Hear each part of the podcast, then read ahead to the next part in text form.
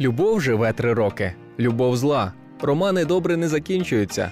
Це все стереотипи, з якими сучасні психологи зовсім не погоджуються, адже все дещо складніше. Іноді здорові стосунки мають в собі хворобливі нотки, котрі можна вилікувати. Ми наведемо для вас кілька типів здорових романтичних зв'язків, розкажемо, що робити, та надамо поради психологів. Наступну чверть години з вами проведуть Оля та Юра. Слухайте на радіо Голос Надії програму Рожеві окуляри.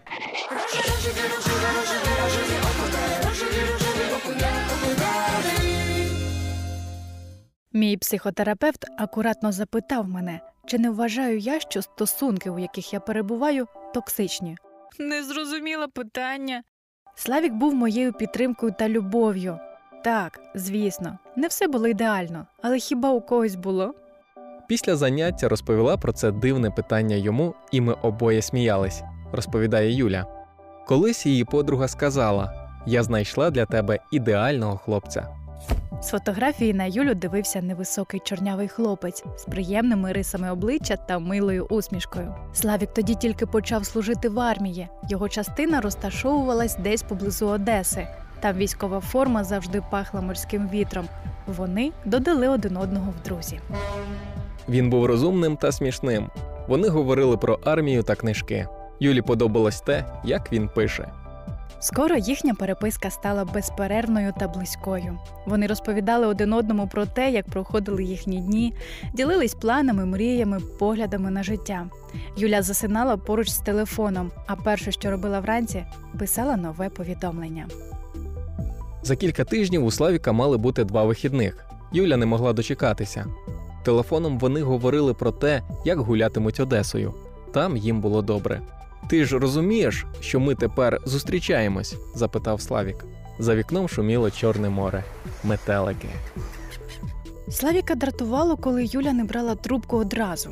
Або коли вона збивала, бо не могла говорити. Він писав їй довгі повідомлення про те, як боляче вона робить йому, коли передзвонює не через 5 хвилин, а через 15.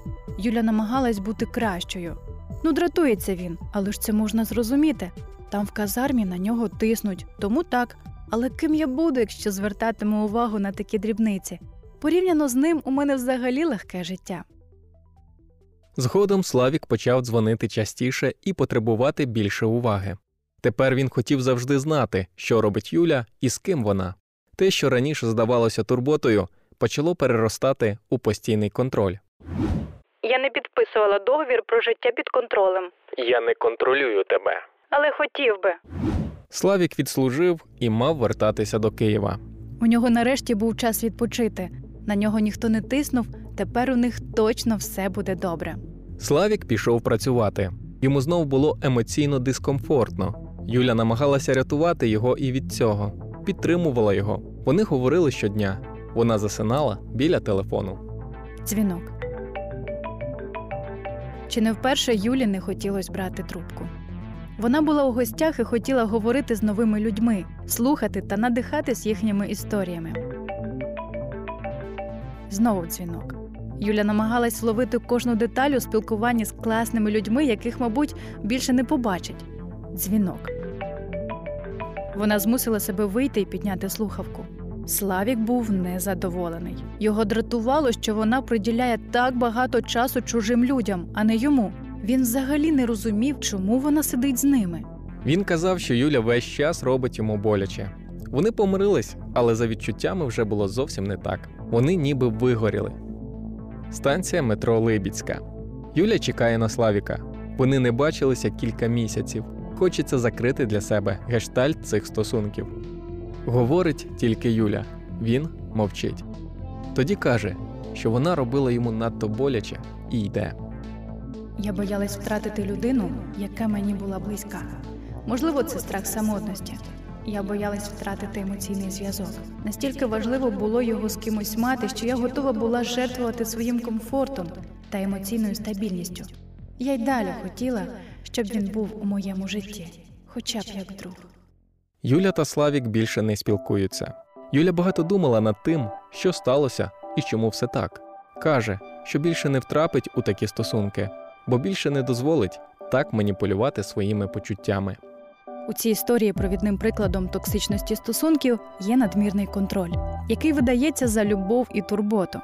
Він розвиває почуття провини, яке не дає оцінити ситуацію тверезо і заважає припинити ці стосунки. Той, хто надмірно контролює, не довіряє своєму партнеру, а обов'язковим компонентом любові є саме довіра.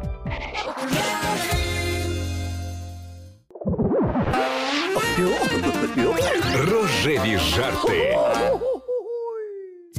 Коли людина, з якою ти зустрічаєшся, запитує, хто ми один для одного, це значить, що демоверсія закінчилася, і потрібно вирішити, чи збираєшся ти оформлювати підписку.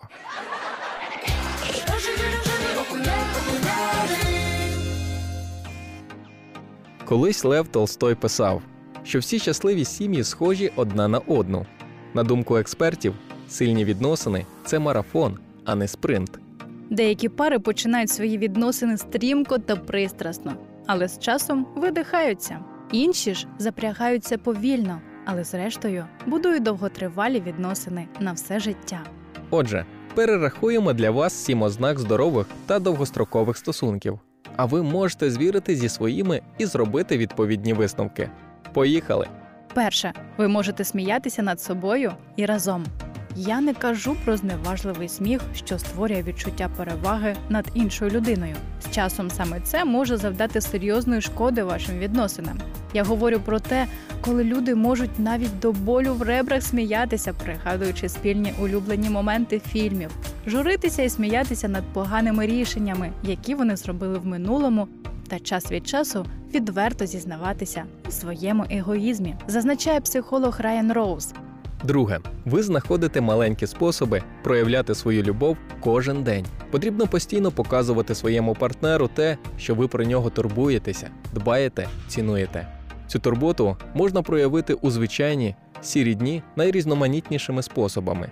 Коли ці турботливі жести переростають у звичку, це і є ознака того, що відносини, швидше за все, будуть продовжуватися, уточнює терапевт Курт Сміт.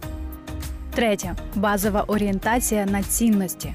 Дослідження показують, що чим більше партнери залучені до спільного вирішення ключових життєвих питань, такі як гроші, діти, їх виховання, релігія тощо, тим більше шансів, що вони будуть жити разом все життя. Ось чому на початкових етапах відносин потрібно мати серйозну дискусію про цінності. Це базова орієнтація на те, що для людини є найважливішим. Четверте, ви не даєте один одному підстав для підозр. Навіть якщо ваш партнер зробив щось, що здається вам неправильним, ви думаєте, що його наміри хороші, та він зробив це ненавмисно. Замість того, щоб шукати винних, ви обговорюєте з партнером те, що відчуваєте, і тоді дивитесь, чи можна змінити ситуацію в майбутньому.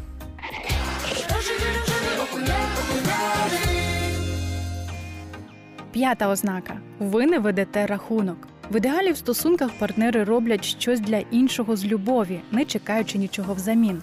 Але це не завжди так. Багато хто чекає того ж кроку від іншого партнера. Проблеми починаються саме тоді, коли звучать фрази А що ти робиш для мене? Замість того, щоб вести рахунок і чекати, поки партнер зробить щось подібне для вас, чому просто не попросити про те, що хочете ви, та потім обмінятися позитивними емоціями взамін, радить психолог Хоус. Шоста ознака ви разом вирішуєте проблеми, замість того, щоб їх уникнути. Вміння вирішувати проблеми на здорову голову вірна ознака гарних відносин. Вони можуть давати можливість для росту і зміцнити зв'язки, зобов'язання один перед одним. Потрібна мужність, щоб вирішувати проблеми, але нагорода це більш сильні та безпечні стосунки, зазначає терапевт Сміт. І остання ознака: кожен з вас бере на себе відповідальність за свої помилки. Уявіть собі, що одна людина говорить: Я знаю, коли я дійсно засмучений, я переслідую тебе, і це може тебе душити. А потім інший каже: Так, може, але я знаю, що іноді можу закритись, і це може тебе лякати. Це і є відносини, які можуть довго тривати, підсумовує Даніель Харел.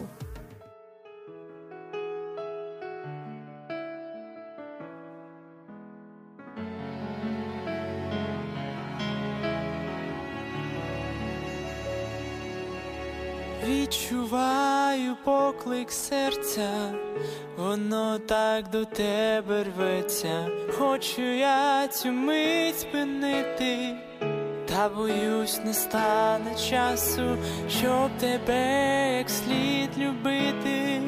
Життя не вистачить.